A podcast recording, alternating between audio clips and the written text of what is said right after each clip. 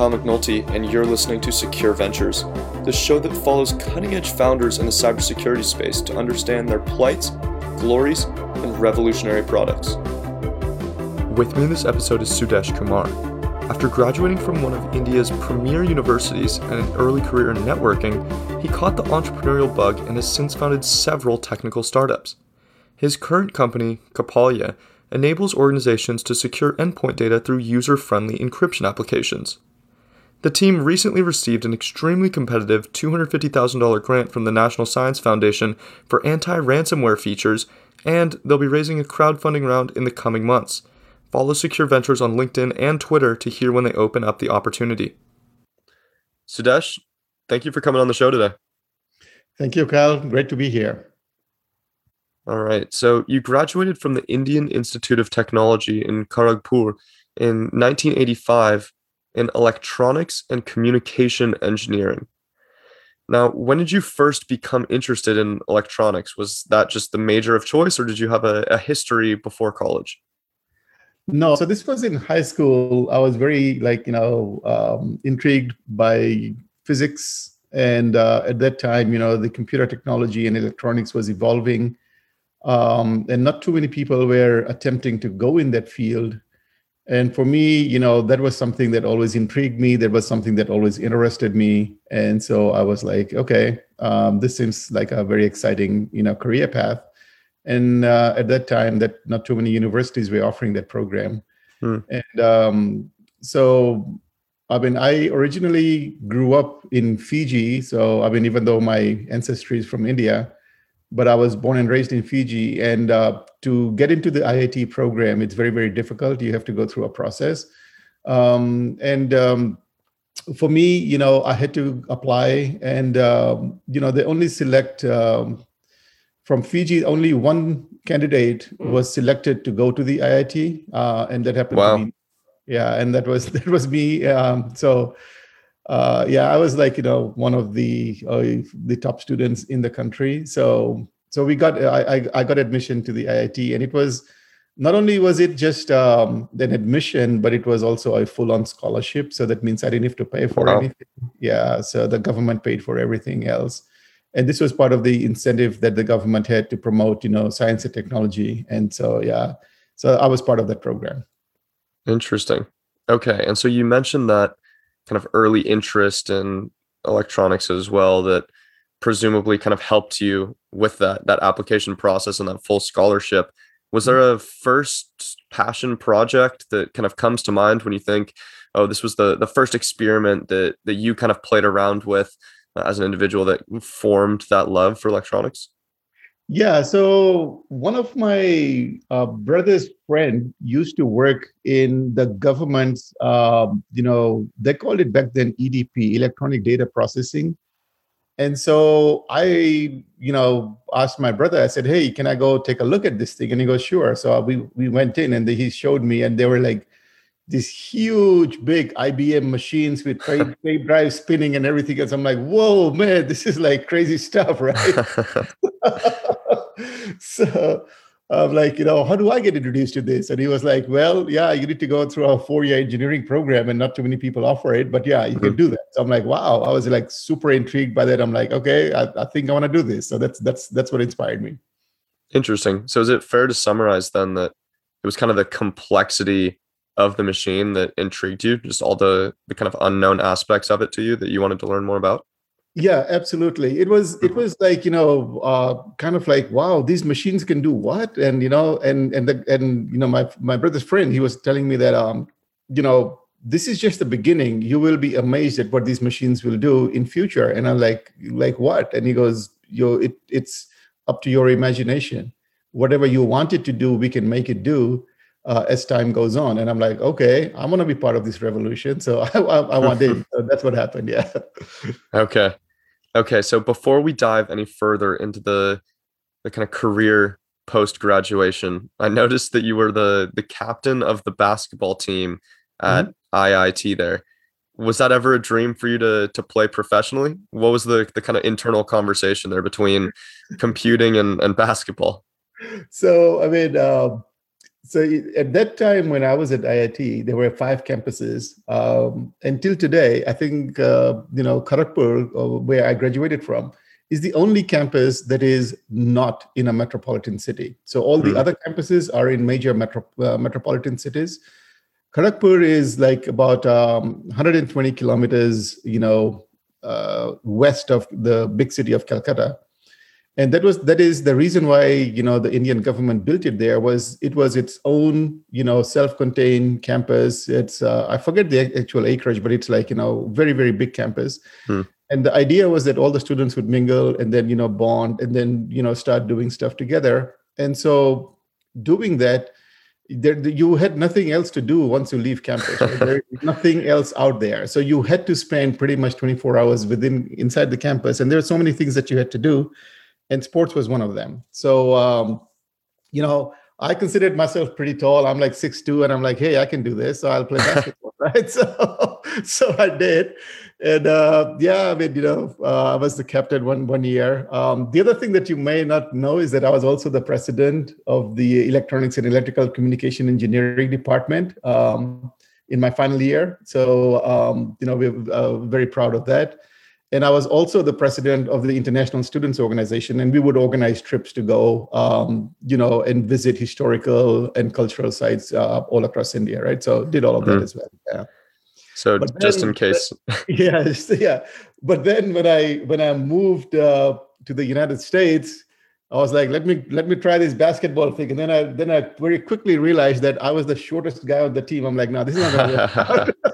so I quickly dropped that idea. I like stick to your day job, stick with computers, man. yeah, it's a it's a whole nother thing over here to be sure. Okay, so you graduated in 1985, like we already mentioned, right?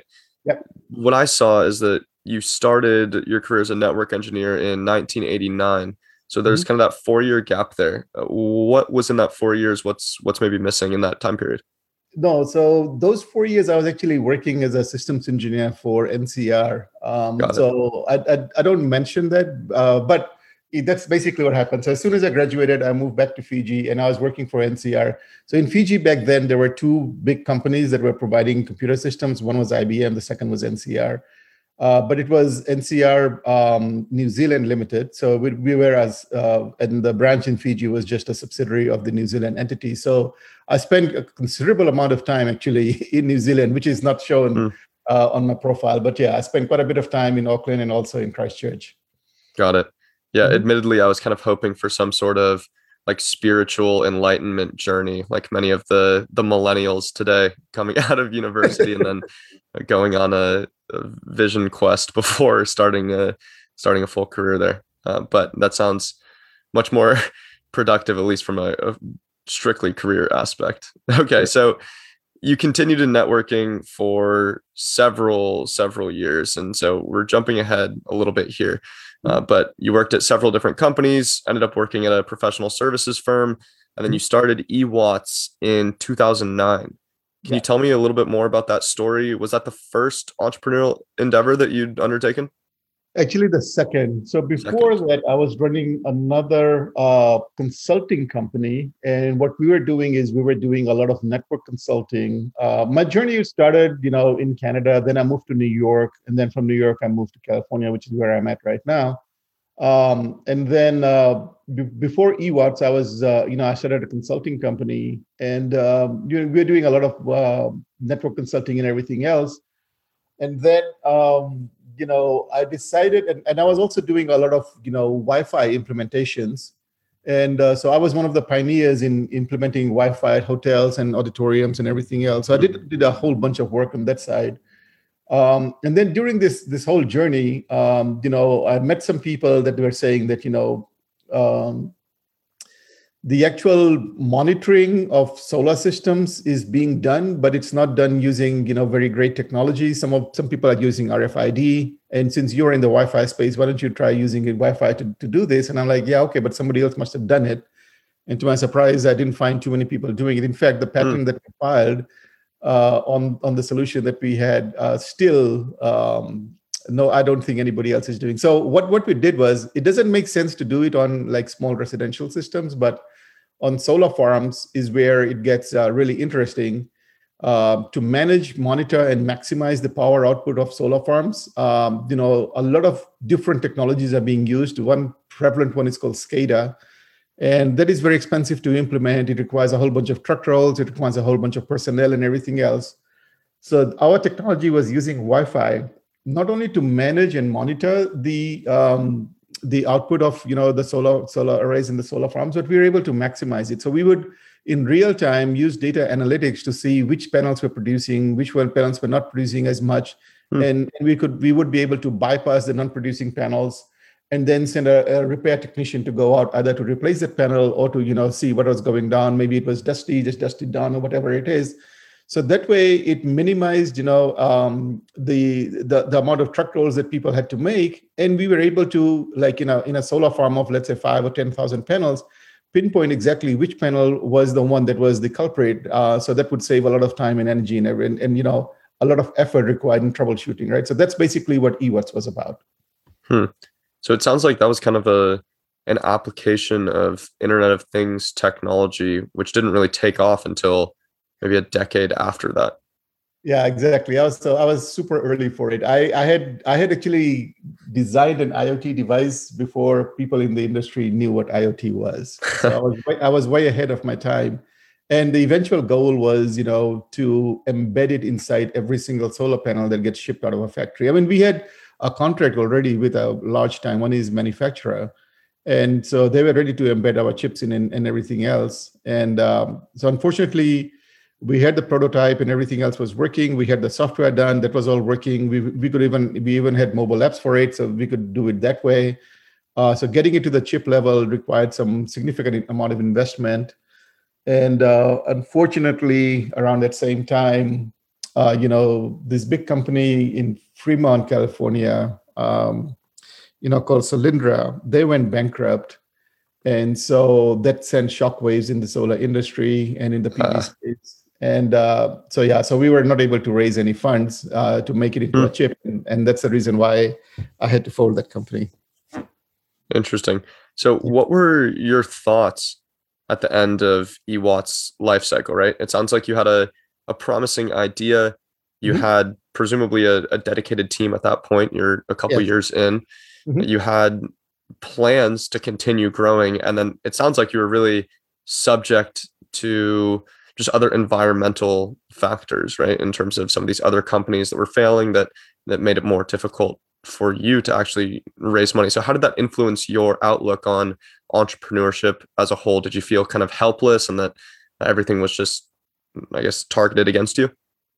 Yeah, so you know that was that was a very um, I would say tough you know learning experience for me uh, what that taught me was that you know even if you have the greatest idea even if you have the best team um, there are so many dynamics that are way beyond your control that could crush your company in no time which is really what happened and uh, so these circumstances that happened i mean th- there was a global you know wipe shakedown of the solar industry I mean, we're just a small startup, but major established companies worldwide in Europe, in Germany, um, and in the even in the US and, and in Japan, they all went bankrupt overnight because of that crisis, right? Hmm. So it wasn't it wasn't it wasn't just Solyndra. Solyndra was one of the things, but it was like a global impact. Um, and then it took a little while before the solar industry came back again. So what that that that, that what that taught me was that you know, yeah, being an entrepreneur is great, but a lot of things have to align in your favor in in order for you to be successful. And that was one of the things that was extremely like i mean completely beyond my control. There was no way that i could have you know predicted what was going to happen right. and how it happened and how it affected the whole market uh, it was like completely beyond my control yeah. So i mean that was that is one thing that i learned that you know you always have to be uh, mindful of and watch out for external circumstances that are way beyond your control. And that is one of the major risk factors that you have to keep in mind when you're going on this journey. Right. Right. And so that was in i think 2011 2012 or thereabout right where ewatts folded. And then yes. rather than maybe making another stab at, at a new company uh, you went back into industry so mm-hmm. what was kind of the the thinking there did you just decide it's time to maybe wait until another good idea hits you Well, that it was that, but the second was all financial, right? So when you're running a startup, you you have to have uh, sustaining power. Um, one that you have to also feed your family, and yeah. uh, and and two, you have to pay all your engineering staff and everything else. And I put a lot of my own money into that venture as well. Um, so it was just a you know financial decision that you know what um, maybe I should go back to industry and then you know um, you know see that I, I, need to stabilize myself first before i go into my next venture. But that that whole bug the entrepreneurial bug was already always with me right? It never left even though i had this harsh reality of you know external circumstances coming in and you know hitting me in the face um, i was still like you know i still want to be this because this is this is something that gets in, drilled into us when even back when we were at iit in iit we were told like you know we are IITians. We are like, you know, the best of the best. Our job is not to go get a job. Our job is to go create jobs. And if we haven't created jobs, we haven't fulfilled our IIT dream. So that's basically, you know, that that thing is still instilled in me. Yeah. Hmm. Okay, so let's let's talk about that transition back into entrepreneurship then, right? Mm-hmm. Because like you said, you were looking for that financial stability. Well, it mm-hmm. sounds like it took you about three years to get it. And then in 2015, you dove into Kapalya, which is your most recent venture. You're going on over six years at this point. Mm-hmm. What is kind of the origin story for Kapalya? What inspired that? Yeah, sure. So um, at that time when I started and registered the company, I was still just, you know, re- really not sure if this idea was going to fly or not fly.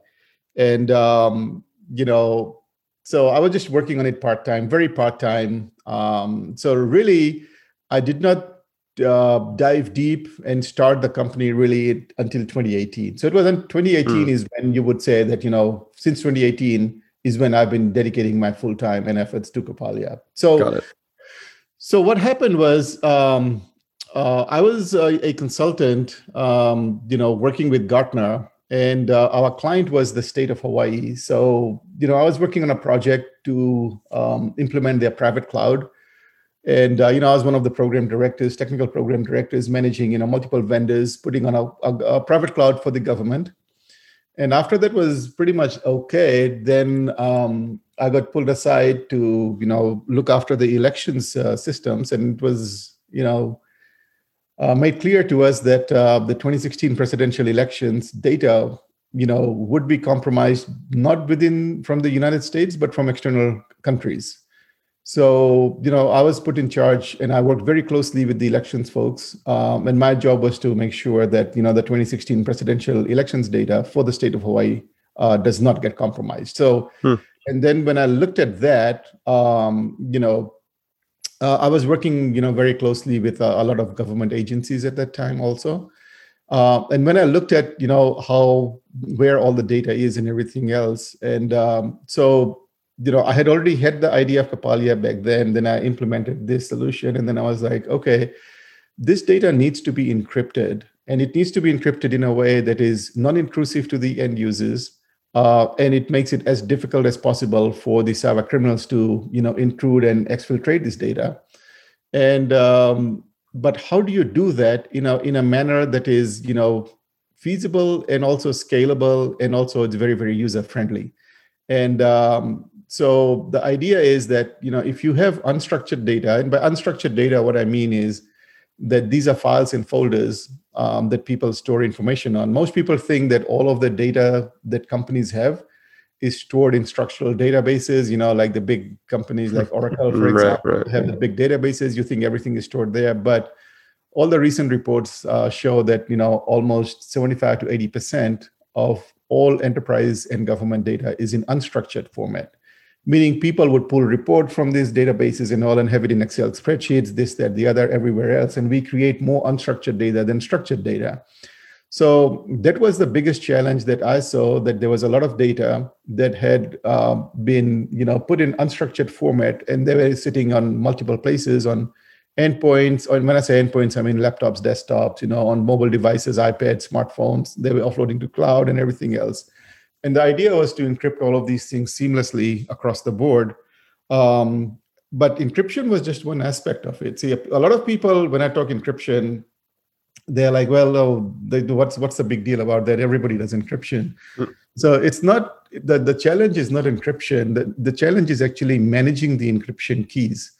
So if um, you have encrypted your data, but if you have left your key in a place where anybody can steal it, then what's the point of encrypting your data? I'm just going to steal right. your key and I'm going to decrypt your data, right?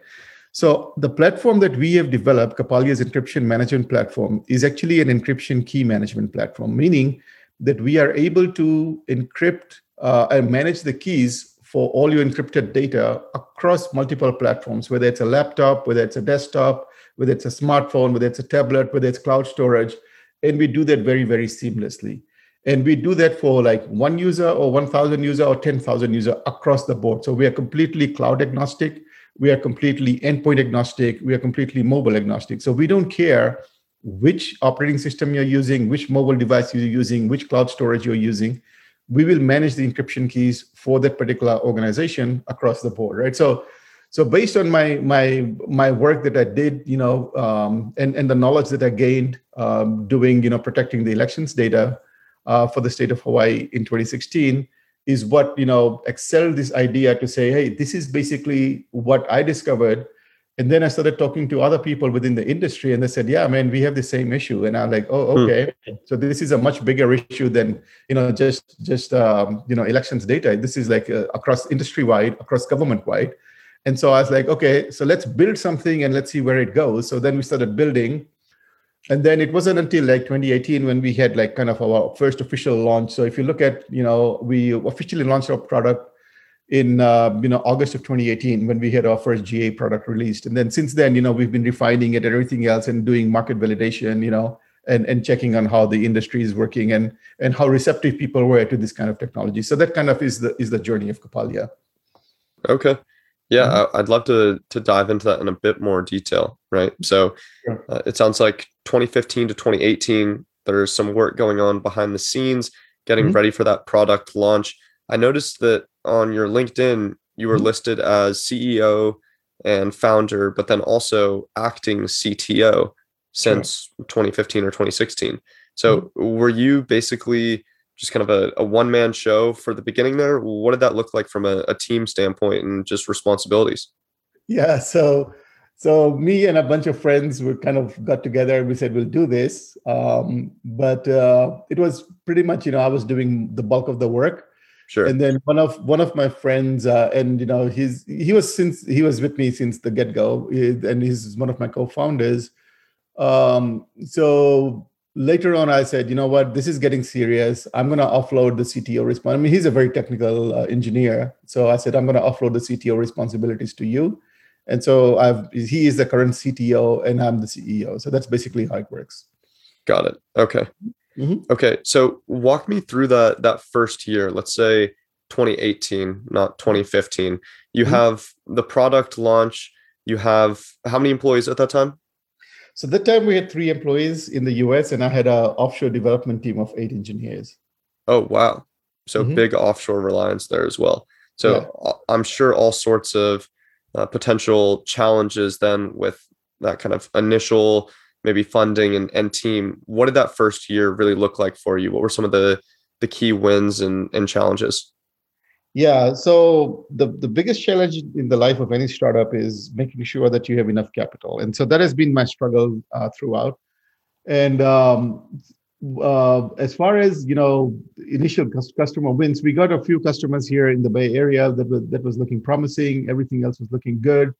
Then uh, you know our funding was not getting to where we needed it to be. So so that initial 2018, we were very excited. We had good things happening but then in 2019 um, you know and at the end of 2018 beginning of 2019 we we then joined an accelerator program called the alchemist accelerator and i said you know that was going to get me what i needed to do to raise my next round of funding and everything else um, so so that was all going uh, very very nicely um, and then uh, you know my initial funding started drying out so then i had to make some adjustments to see um, which employees to retain, which ones to let go, kind of thing. And that's just the life of a startup. Uh, it's, it's it's a it's a big juggling act. Right. After we finished the um, you know the Alchemist Accelerator program, Uh, then, you know, I did, oh, I forget, I don't know, 35, 40 VC meetings and everything else. um, yeah. And, but again, you know, the, the feedback that I got back then was, you know, from the VCs was like, no, the market is too crowded. Cybersecurity is overfunded, you know, and, you know, there is no way you'll survive and, you know, all that kind of stuff. Right. So needless to say that I didn't get funding. Um, so that, that was like, you know, from which is the life of an entrepreneur, right? From excitement down to the next day, you're like, oh man, why am I doing this? You know. so went through all that roller coaster, right, and uh, ups and downs and everything else. Um, and then you know, uh, at the end of 2019, uh, we get introduced to another company. Like in, in the in the middle of it, I mean, uh, just just as a side note, right? Um, we we got uh, good traction with you know within the government space, and then um, you know I did presentations to the Department of Defense, and uh, they actually invited me um, over to the Pentagon, so to present to the to the CIO Council. So yeah, I did that. You know, they they liked everything that they saw, but they were like, you know, we have a very specific use case that we want to solve. Hmm. And so I was like, okay, the product that I have currently does not specifically solve for that particular use case, but you know we can we can work with you to do that. So um so that that is still out there. I mean i still have to circle back with them but you know because i was running out of funds and i was like okay i need to you know get this thing um, to make sure that the company survives.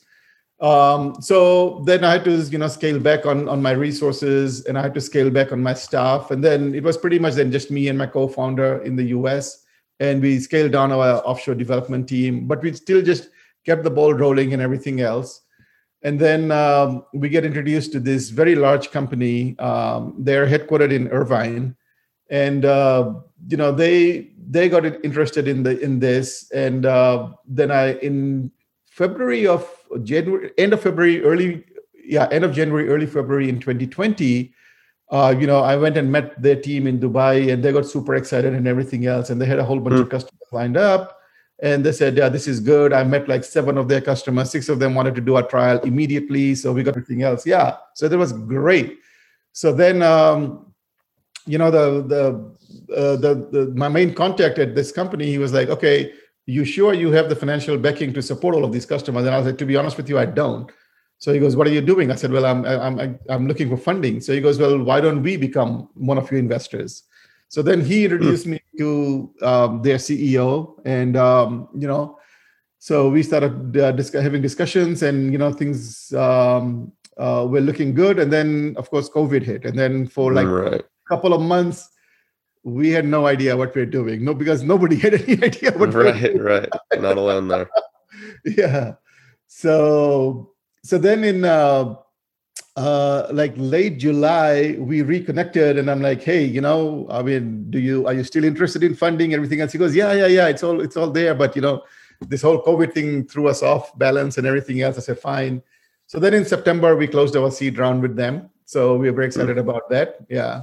And uh, so that that is basically, you know, and then we started engaging. Uh, like that was end of September, and then October, November is when I started engaging with their team, and we've got some solid traction going with them. We've got you know trials happening in dubai and we got you know some stuff happening in poland. We signed up a reseller in uh, south africa so all of those things started happening. Um, and then this year you know we started working with you know other companies uh, here in the us and uh, you know we've got uh, stuff happening with like some very large companies um, in india as well that, that are looking at this. They are like you know this is something that is needed right now. So all of a sudden uh, back in 20, 2019 when people were like, you know, cybersecurity, not really, to like in 2021 right now, cybersecurity, yes, man, we want this thing, we want this thing now, kind of thing. Yeah. Interesting. Okay. So maybe just to try to to summarize that briefly, right? You back in 2018 were putting in a lot of your own money, you and, and your co-founder, presumably. You had a, a big offshore team. Mm-hmm. Well, when kind of late 2019 came around, you weren't able to raise money like you hoped, mm-hmm. then you had to start letting go of some of that team. It was mm-hmm. you and your co-founder. You were in contacts through this potential customer and, and partner, uh, mm-hmm. and then they ended up getting some some funding secured for you in kind of later 2020, even despite all of the the COVID challenges, which is impressive in itself. And then uh, that's kind of brought you to where you are today. Is that all a fair summary? Pretty much, pretty much, yeah. Um, so the we did have initial um, investment, right? We have uh, our initial investor. He's still part of the company. He believed mm. in me. Uh, we we met actually in Hawaii, uh, and you know I said I'm starting this, and he goes, okay, what do you guys what are, what is it that you're doing? And I said, well, this is what I'm thinking of doing, this, that, the other, and and he goes, okay, you know, and what are you looking for? I said, well, I'm looking for some investment so that I'll have to hire some engineers to build the prototypes and everything else. So he he actually invested. So he was our first investor. So that that carried us through, you know, uh, the development efforts and everything else through the 2018 timeframes and everything else. Yeah. So that was mm. the only part you, you did not capture. Yeah. Okay. Gotcha. Mm-hmm. Gotcha. And so now today you mm-hmm. acquired your your seed round late last year. Mm-hmm. This is nine months later. This episode's being recorded in in late June here. So, how big is the team now? Yeah. So what we've done is we've augmented the team like crazy. Um, so we have you know four people working for us in in the U.S. My team in in India is still there. I have you know some more team, uh, a small team in Vietnam as well. Wow. Um, so we are truly truly international, and um, what we are doing right now is we are um, also working with you know a very um, I would say uh, security um, uh, three-letter agency in the United States, which is like the biggest agency there is, and um, they are very excited in our technology, and they are uh, looking to you know license some of the technology to us that we are speaking to them right now. So I cannot go into too much of the details, but right. that that technology um, combined with our technology will become the most comprehensive, you know, counter ransomware solution in the market. So mm-hmm. we are in active discussions with them, and um, uh, we have applied for a government grant as well, and we are hoping that that grant announcement will be made very shortly here uh, you know what that will allow us to do is sell into the federal government space um, mm-hmm. you know and uh, so that opens like a whole bunch of doors right? But just the fact that a three letter agency federal government um, you know uh, is very excited to work with us just just shows you that you know what we have built uh, has caught the attention of some of the top brains uh, in in our country. Interesting. Yeah that's that's awesome momentum there right? I mean it sounds like you've kind of gone through the ups and downs as any founder and, and entrepreneurial endeavor uh, does, but kind of bringing this back around despite the funding challenges and and making headway with such a big potential customer like you mentioned is is very mm-hmm. impressive. Mm-hmm. Now, one of the things that that we talked about previously is you're actually hoping to go through a crowdfunding round mm-hmm. for the the next little source of capital here. Uh, walk me through that because obviously crowdfunding has gained a lot of popularity over the last year or so. Uh, mm-hmm. big companies like Gumroad have really popularized that in a lot of circles. Uh, why did you opt to go through this strategy and, and what's it been like for you so far? Yeah, so um, as I said, now that we've got you know good traction, now that we've got you know trials going on with like you know multiple uh, organizations, you know the largest trial is with a 20 billion dollar company that is you know they're very excited about our technology. They want to roll it out globally. Um, you know so we've got huge momentum huge traction going on. Um, and i've been doing the the traditional vc route saying hey you know i want to raise my next uh, next round. Uh, it's the same thing that you know you, you, go through the motions and everything else. Very tiring very exhausting. And um, yeah and then you know the terms i mean we got we got one um, you know term sheet and i looked at it i'm like oh man i don't think i can agree to this right? So, yeah the, the terms were you know i mean most of the vc terms are pretty good but this one was kind of you know out there. So i was like okay. And then you know i i applied to this crowdfunding platform and um, you know the, the funding the platform is called StartEngine. They're based in uh, southern cal. So you know it's one of the most prominent start you know crowdfunding platforms that are out there and um, so they they came back to me they did all of their due diligence and everything else they said yeah we would love to have you on our on on, on our platform so um, so then i started comparing i said okay what are you guys offering versus the traditional vc right and and why should I really go with you? I mean, I know you guys selected us, but you know, okay. So so here are the key reasons why I, I went with them. Firstly, that with the VC route, usually they ask for a seat on the board of directors. Yeah. Uh, with the crowdfunding right, uh, crowdfunding route, I don't have to do that, right? So that was the first thing. The second thing was, you know, on the VC route, they generally want preferred shares with a lot of lot of strings attached to it. So meaning, you know, if there is a exit happening or if there's, you know, something happening, then you know, all of these things have to happen first for the VC before you as a founder get your money, kind of thing, right? In a so in a crowdfunding platform, that is non-existent. It is all common shares that we sell. We don't have to, you know, create a separate preferred pool.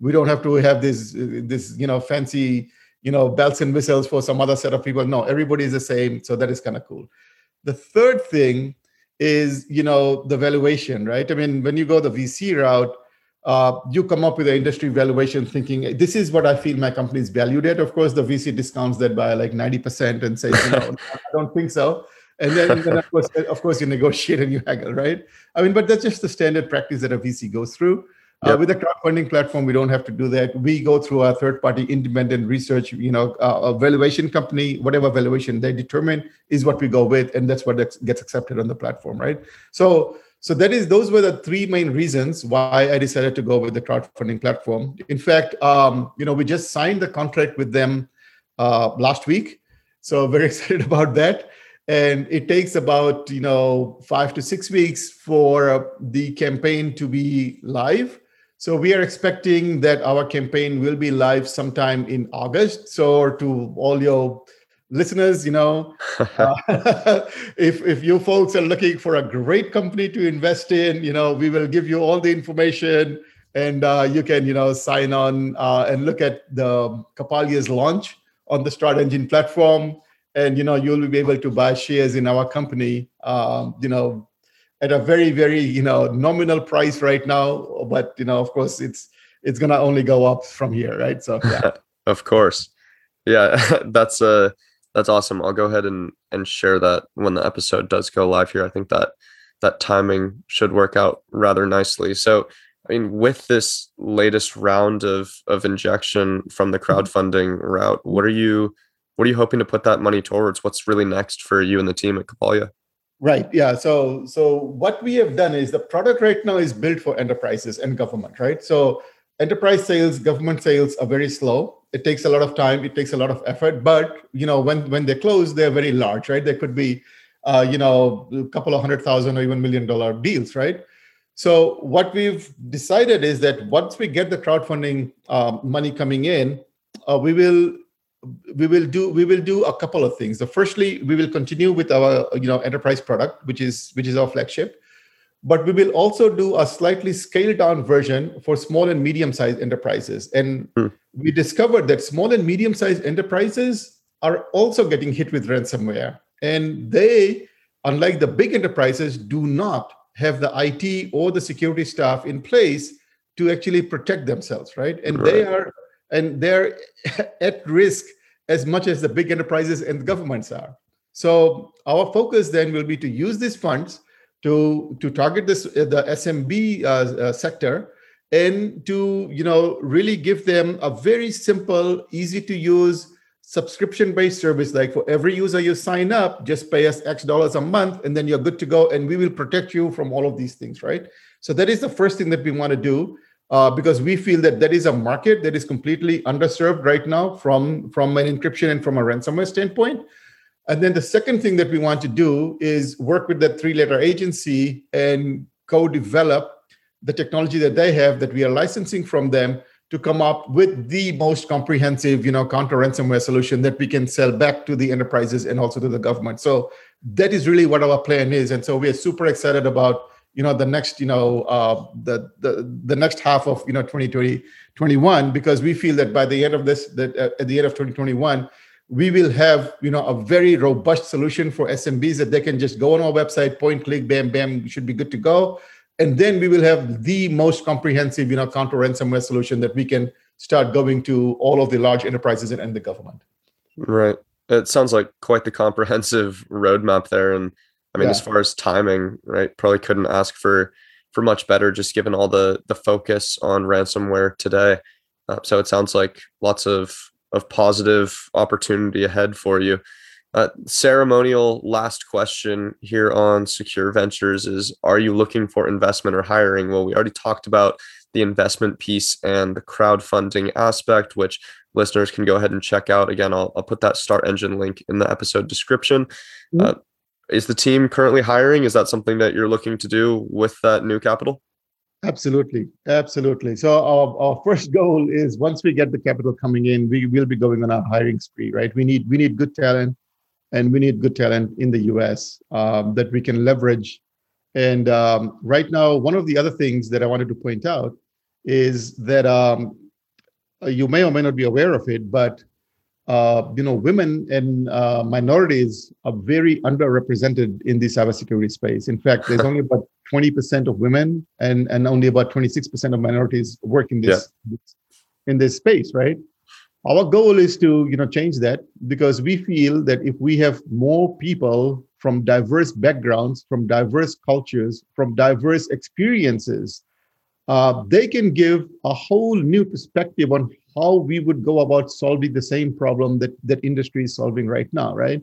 I mean, the latest uh, report from Business Insider was that that that current technologies don't know what to do when it comes to ransomware. You've got all these billions and billions of dollars, but people are still, you know, getting hit with ransomware, right?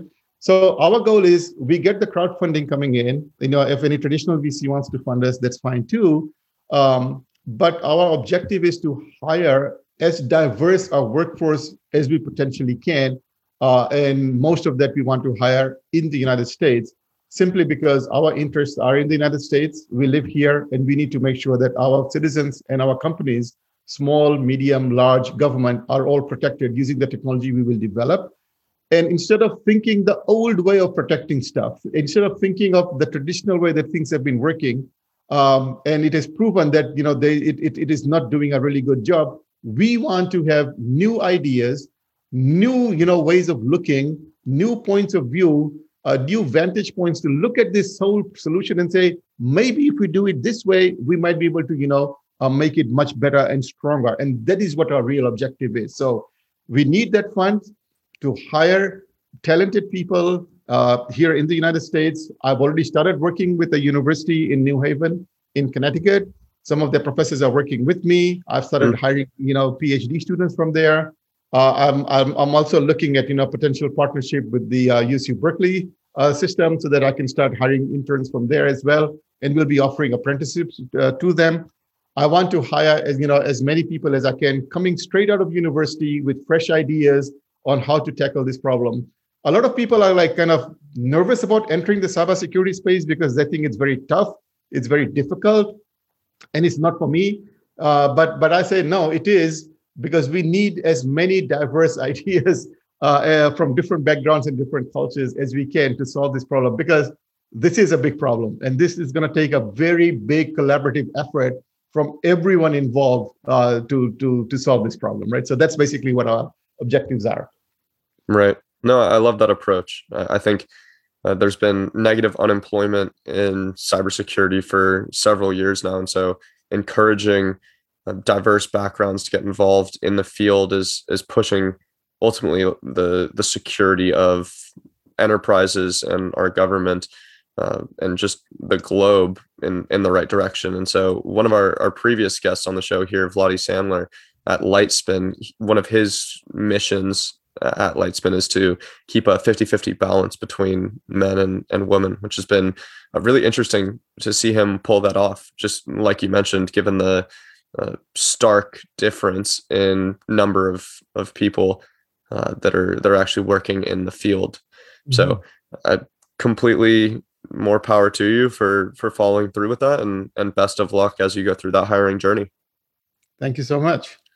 All right. Well, thank you so much for your time today, Sudesh. Best of luck with the funding, the the next steps, uh, that that detailed roadmap, and and all the hiring to come. Yeah, thank you so much, Kyle. Really appreciated uh, your time, and uh, glad to be on your show. Thanks so much for listening to this episode. You can subscribe wherever you get your podcasts, and you can write to me at kyle at secureventures.io. I'm Kyle McNulty, and you've been listening to Secure Ventures.